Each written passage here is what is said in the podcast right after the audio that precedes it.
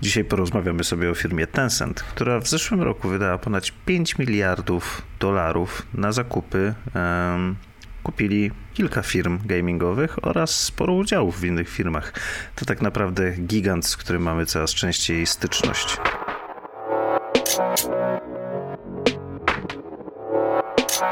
Witam w 24, właściwie ostatnim odcinku tego trzeciego sezonu, ponieważ ten następny. No, czekaj, czekaj. Ostatni, w którym rozmawiamy sobie na tematy gamingowo-designowe, ponieważ ostatni odcinek, taki 25 tego sezonu, e, finalny, będzie poświęcony podsumowaniu. Tak samo jak zrobiliśmy to w zeszłym sezonie, porozmawiamy sobie o statystykach. Niemniej, dzisiaj jednak e, klasycznie jestem tutaj z Adrianem. Cześć, witajcie. Ja nazywam się Łukasz i dzisiaj porozmawiamy sobie na tematy bardziej. Hmm, na początku chciałem powiedzieć, że to jest gaming, ale to chyba bardziej jest biznes, tak naprawdę. Bizdev Otóż jest nazwa bizdev. na Aha, bizdev, ok. Biz game dev jeszcze pewnie. W każdym Nie, razie. po prostu bizdev. Patrząc na nagłówek e, z dziennika South China Morning Post, jest to Big Tech. W każdym razie, e, mowa o firmie Tencent. I Adrian, może zrób krótkie wprowadzenie. Kto to jest ten Tencent? Tencent? Bo to jest coś, co oczywiście tak zbytnio często nie słyszy, a jednak e, bardzo dużo ludzi gra w ich produkty. Tencent to jest chińska korporacja, która celuje w całkowitą dominację na, na rynku gier komputerowych i paradoksalnie im się to udaje. Posiadają takie produkcje jak na przykład Honor of Valor. Jeżeli macie Switcha, to możecie zagrać w, podrabianą, w podrabianego Lola. Możecie też zagrać w tego podrabianego Lola bez najmniejszego problemu na, na telefonach. Posiada udział w Riocie i no nawet nie tyle co zasadzie posiada Riota, o tak by trzeba było powiedzieć, a nie tyle posiada udziały. Posiada udziały w Epic Games, posiada udziały w takiej filmie, która jest blis szczególnie bliska mojemu sercu, czyli Clay Entertainment. W zasadzie... Ja myślałem, że powiesz Blizzard. No, no właśnie chciałem powiedzieć. W zasadzie ciężko jest wskazać firmę, taką, która jest jakimś dużym wydawcą, która zajmuje się dystrybucją produktów, w ogóle taką wirtualną rozrywką, która nie należy do Tencenta. Do, do Tencenta. Nawet Activision Blizzard częściowo do, Tencenta, do Tencenta należy. Co ciekawe, poświęciliśmy tej sprawie cały jeden odcinek dyskutując o różnego rodzaju niekoniecznie mm, pozytywnych aspektach tej współpracy. Generalnie Tencent bardzo ładnie się panoszy na, na game devowym rynku, dosłownie się mm, panoszy. Mogę, mogę ci przerwać no. tylko na sekundkę, bo chciałem coś dodać. Jakby dzisiaj skupimy o, na game devie tak naprawdę, mimo tego, że Tencent to jakby nie jest tylko firma, która zajmuje się grami. Oni w Chinach mają swoje kanały telewizyjne, znaczy są właścicielami kanałów telewizyjnych. Jeśli dobrze kojarzę, oni mają prawa do nadawania NBA w Chinach, a to jest ogromny rynek, o czym też już kiedyś mówiliśmy, bo to... W tym samym podcaście, co o Blizzardzie. Dokładnie, więc to nie jest tylko tak, że ta firma jest w game devie, oni są właściwie mm, wszędzie, właściwie są wszędzie, jeżeli chodzi o media. Koniec tak. mojej przerwy, możesz kontynuować. Ale nie, masz rację, znaczy ja chciałem tylko powiedzieć, że to jest firma, która bardzo mocno się w game devie panoszy i w zeszłym roku trudno było wskazać miesiąc, w którym nie trafiłem na nagłówek pod tytułem Tencent kupił. I tu wymiennie było firmę albo udziały w firmie. I to nie tylko e, w tych takich spółkach, spółkach chińskich, też spółkach europejskich, amerykańskich. W zasadzie Czasem jak się przegląda mm, takie podsumowania roczne, jakie były popularne aplikacje na rynku mobilnym, to nagle człowiek zdaje sobie sprawę z tego, że w tym top 10 to tak z 5-6 produkcji należy w jakiś sposób do, do Tencenta, w ten czy, czy inny sposób. Czy to jest ich spółka córka, czy to jest ich, przez ich spółka, bo że to jest jakaś firma przez nich wykupiona, czy może posiadają tam e, udziały. Mhm. Ja tutaj dodam jeszcze, że mm, może tak być, że często widziałeś to, że coś kupują, ponieważ ich zysk operacyjny e, wyniósł, tak już sobie pozwoliłem przeliczyć na złotówki z jenów. E, zysk operacyjny wyniósł około 60 miliardów złotych. Dla skali a tarcza antykowidowa, antykryzysowa wyniosła 240 miliardów dla całego państwa, więc jakby budżety mają spore i to jest zysk już biorąc pod uwagę w tym momencie te zakupy. Oczywiście to są dane z 2019, bo za 2020 e, jeszcze nie są dostępne przynajmniej na Wikipedii. Więc może dlatego tak często kupują różne rzeczy. To jak często? To chciałeś opowiedzieć, bo byłeś w szoku.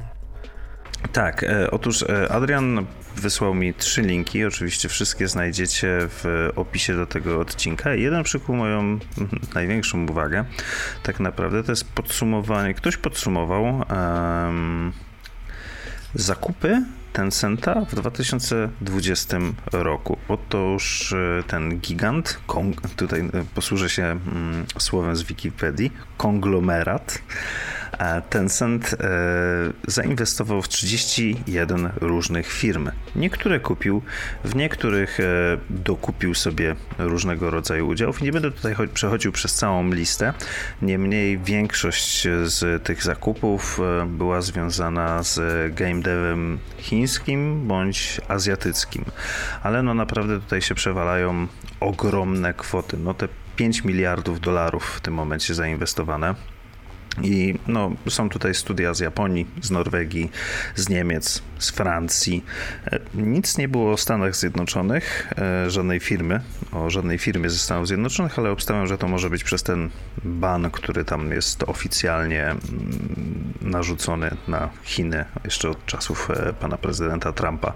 Więc domyślam się, że to przez to we wcześniejszych latach było tego pewnie znacznie więcej, jeżeli chodzi o Stany. W każdym razie skala tych zakupów jest jakby dla mnie, dla osoby, która nie siedzi w bizdewie na co dzień, jest dosyć znaczna, ponieważ e, no, te studie, każde z tych studiów, e, a tutaj mamy mm, często już e, ponad 50% udziałów Tencenta w danej firmie, ma jakieś swoje produkcje, więc stąd, e, a nie, przepraszam, teraz sam sobie przerwę. Jest, poka mhm. pokazało się, okazuje się, że zainwestowali 150 milionów dolarów w serii G, jeżeli chodzi o rundę funding, runda, runda fundingowa G w Roblox. Ojej, tak, to jest jedna z, jedna z najważniejszych gier ostatnich lat. E, traktowana jest Obok jako... Minecrafta, no nie? Tak, darmowy, taki no istotny konkurent dla, dla Minecrafta. Którego notabene jakiś czas temu przejął, e, znaczy kupił Microsoft. E, w każdym razie ta skala tego, jak te macki ten Senta się rozprzestrzeniają, była dla mnie mm, dosyć zaskaku zaskakująca, bo właściwie w co nie będziemy grać, czego nie będziemy oglądać, gdzieś tam niebawem Tencent będzie maczał palce.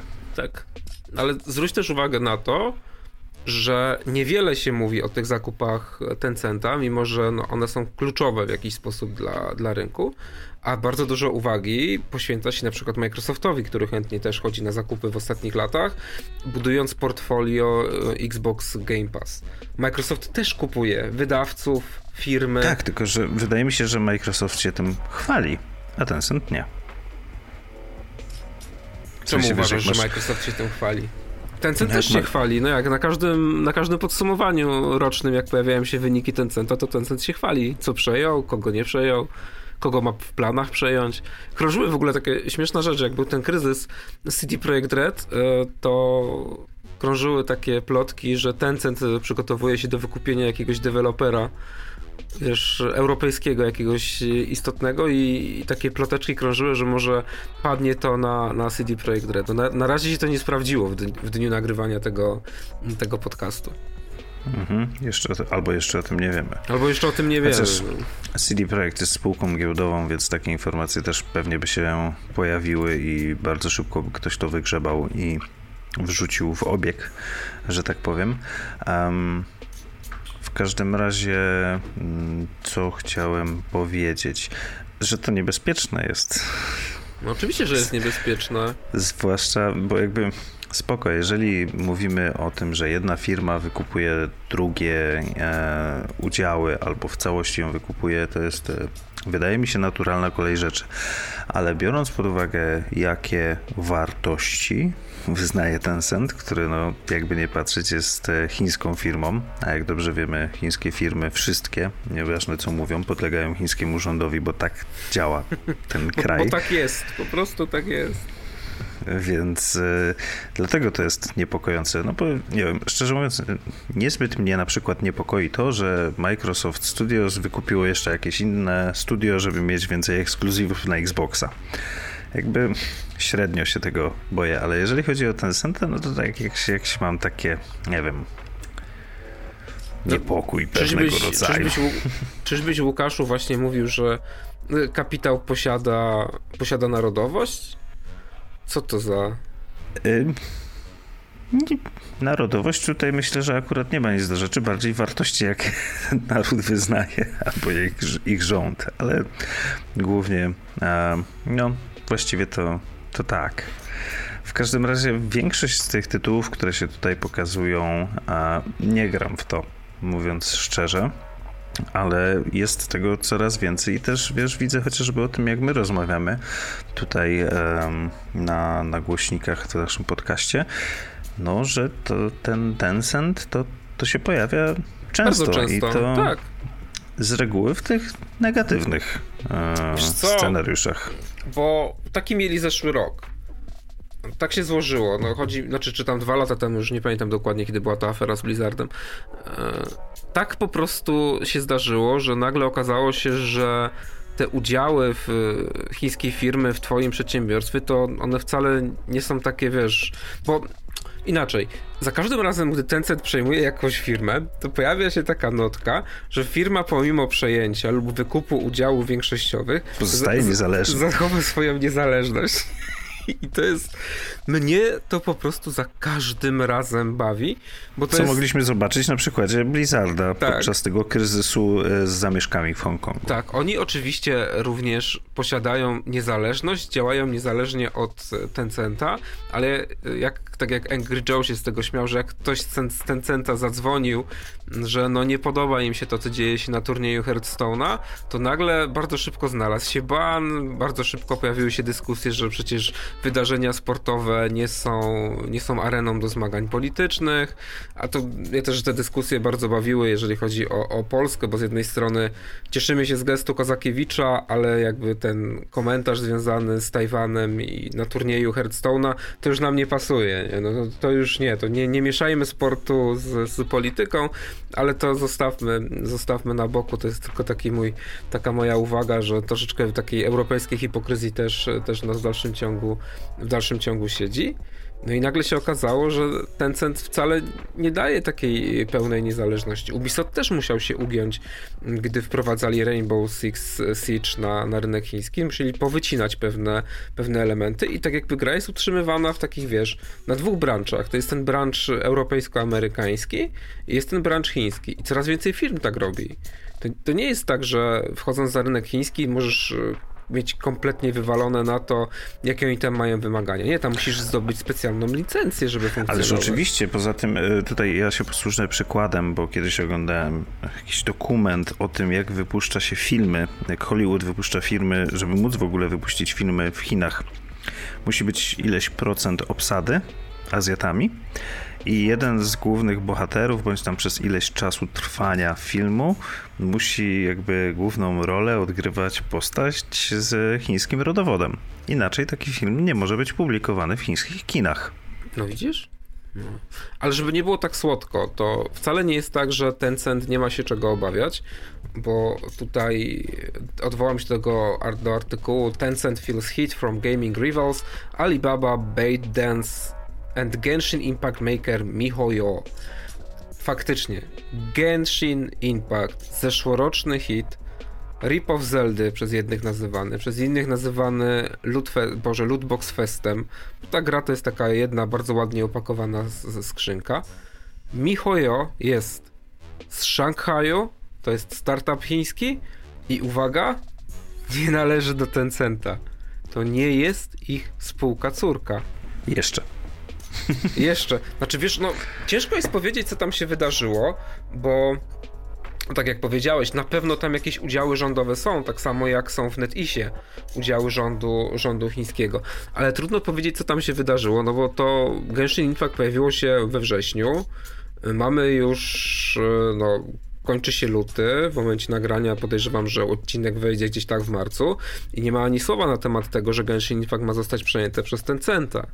Wiesz, to tak jakby po prostu ten, ta chińska gra, która tak zawładnęła wyobraźnią Europy i Stanów Zjednoczonych na pewien czas, nie jest pod flagą tej największej korporacji. No, Tencent ma swoje Honor of Kings, tam powiedziałem, ba, Honor of Valor, czy coś takiego, skontaminowały mi się, skontaminowały mi się Arena of Valor z Honor of Kings.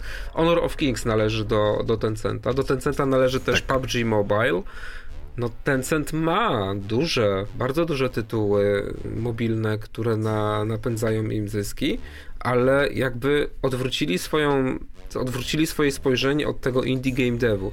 I nagle się okazało, że ten indie game dev zaczyna ich powolutku podgryzać postaci. Ale tutaj... bardzo powolutku chyba, bo no. jakby pierwsze zdanie z tego artykułu, mm, o którym mówisz, podsumowuje, że Tencent w tej, znaczy w momencie pisania tego artykułu, czyli to, to, to był styczeń akurat tego roku, był największą firmą e, z branży przemysłu growego, tak. jeżeli chodzi o dochód. Czyli Oczywiście. tak naprawdę my nie rozmawiamy sobie o jakimś tam chińskim deweloperze teraz, e, giereczek, tylko tak naprawdę rozmawiamy o najbardziej dochodowej firmie w branży gier na świecie. No rozmawiamy o Molochu. Rozmawiamy po prostu o olbrzymim molochu. Który... Mogę dodać coś? No. Y, to ta olbrzymiość, przynajmniej to są dane z 2019 roku, to jest 63 tysiące pracowników. Mało, nie? to jest praktycznie firma, która kontroluje rynek azjatycki ale nagle się okazuje, że są startupy. Właśnie przykładem jest tutaj, tam jeszcze w artykule jest e, wymienione to studio, które zrobiło AFK Arena. AFK Arena też nie należy do, do Tencenta, tylko w dalszym ciągu jest to, jest to niezależne, jest to niezależne, niezależne studio. I co Tencent ma teraz zrobić? I zobacz, ale zobacz właśnie, co się dzieje. Tencent zauważył, że zaczynają go podgryzać te niewielkie firemki, jak na przykład MiHoYo, no tam niewielka firemka, oczywiście to jest w skali, w skali chińskiej, to jest startup, taki bardziej indie game devowy. I co robi Tencent? Jeden z pierwszych zakupów tego roku to jest Clay Entertainment. To jest firma, która wręcz specjalizuje się w wydawaniu bardzo nietypowych i interesujących gier niezależnych, jak chociażby uwielbiane przeze mnie Don't Starve czy Mark of the Ninja. To są naprawdę rewelacyjne tytuły. No i oni mają też e, inne takie oni mają bardzo specyficzne podejście do tworzenia, do tworzenia wirtualnych świat. Ono jest bardzo nietypowe. Ono jest zupełnie inne od tego, co do tej pory kupował i czym zajmował się Tencent. Bo Tencent bardzo mocno szedł w takie firmy, które no, można nazwać, że są mainstreamowe. To nie byli indie, indie deweloperzy, a nawet jeśli to było jakieś indie, to to było takie indie leżące bliżej tego głównego nurtu niż szeroko rozumianych gier jako doświadczenia. Mhm. I się no. zgubiłem, jakby. Ale przy czym się zgubiłeś? No po prostu Tencent musi się zastanowić nad zmianą swojej strategii, no w przeciwnym razie może zacząć tracić udziały, udziały na rynku. A w Tencencie, Tencent ma jakąś taką logikę, że oni po prostu muszą być najwięksi. I kropka. Ale to chyba większość um, chińskich firm tak ma, przynajmniej tych, które docierają do nas, że albo grubo, albo wcale. No nie? No, NetEase ma przecież umowę podpisaną w związku z wydawaniem Diablo na, na komórki, nie? No, to nie wiedziałem. No a przecież to NetEase robi. To, to mobilna wersja Diablo to nie jest też z Tencenta. No, ale widzisz, no ja jakby tutaj reprezentuję tą grupę ignorantów. Szczerze mówiąc, nie patrzyłem, mimo że w Diablo na telefonie grałem, to średnio patrzyłem na to, kto to zrobił. Jak grałeś w Diablo na telefonie? Nie, no nie, o Boże, ale, ależ gafę popełniłem. Dungeon Keepera. Pomyliłem się, przepraszam. A, no Dungeon też, Keeper też to, to przecież Electronic Arts. No, straszne fapa. Nic nie szkodzi. I zobacz, no i kolejną będą mieli duży tytuł, który też nie jest pod ich skrzydłami, nie? Ale to też dla mnie to jest znowu ciekawe z tej perspektywy, że jeśli taki duży gigant zaczyna się interesować rynkiem indie w czasach galopujących subskrypcji, to jak to się odbije na tych indie deweloperach? To teraz będą próbowali zdobyć zainteresowanie Tencenta? Chętniej będą oddawali udziały w firmach? E, ciężko stwierdzić, aczkolwiek mam tutaj pewien problem jakby z... Nie mam pojęcia jak działa rynek azjatycki. Tak e, mm, w głębi, jeżeli chodzi wiesz o subskrypcje chociażby. Bo jak nieraz już omawialiśmy sobie mm, te raporty, no to tam jeżeli chodzi o Azję, no to skąpo z danymi. Za każdym no, razem było. Prawda. Więc e, Ciężko jest mi się tutaj odnieść do Twojego komentarza odnośnie tego, jak te zakupy, e, jak te rozwój tych studiów e, indyków ma się do subskrypcji. Ale nie po, mam pojęcia szczerze Popatrz mówiąc. na to z tej perspektywy. Na rynku europejskim jest wyraźna konsolidacja pod skrzydłami mniejszy, mniejszych czy większych wydawców. To jest to, o czym mówiliśmy w, jednych, w jednym z podcaście, gdy omawialiśmy ten raport, y, wiesz, stan polskiego game devu. Nie? Że tak mówiłem, że tam pojawiają się komentarze negatywne odnośnie, odnośnie subskrypcji. A to jest bardzo duży problem, bo już teraz Xbox Game Pass 40 zł ty postaw się na miejscu indie dewelopera, który wydaje grę za 40 zł, czy tam za 50.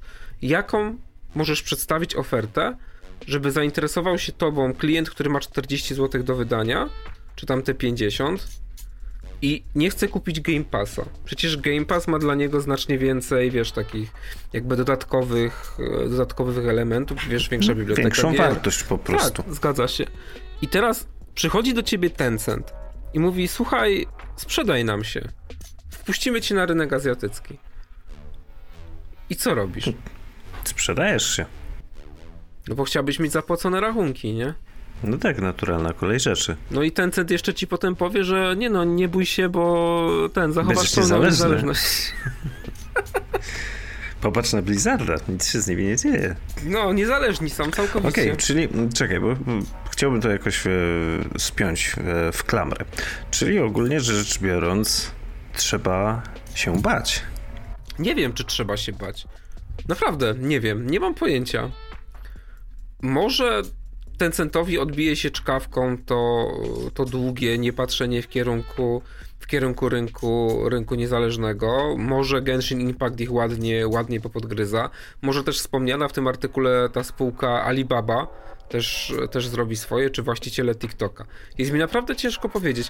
Na pewno z takiego bizdewowego punktu widzenia to jest ciekawy okres, to co się aktualnie dzieje, no bo pojawiło się mnóstwo pieniędzy, jeżeli chodzi o, o rynek game devowy. Bardzo dużo osób chce inwestować w game dev, no bo jest to aktualnie jedna z branż, która bardzo dobrze opiera się pandemicznemu, pandemicznemu kryzysowi. I mhm. kompletnie mnie to nie dziwi, że ludzie zaczęli się interesować tym rynkiem, wiesz?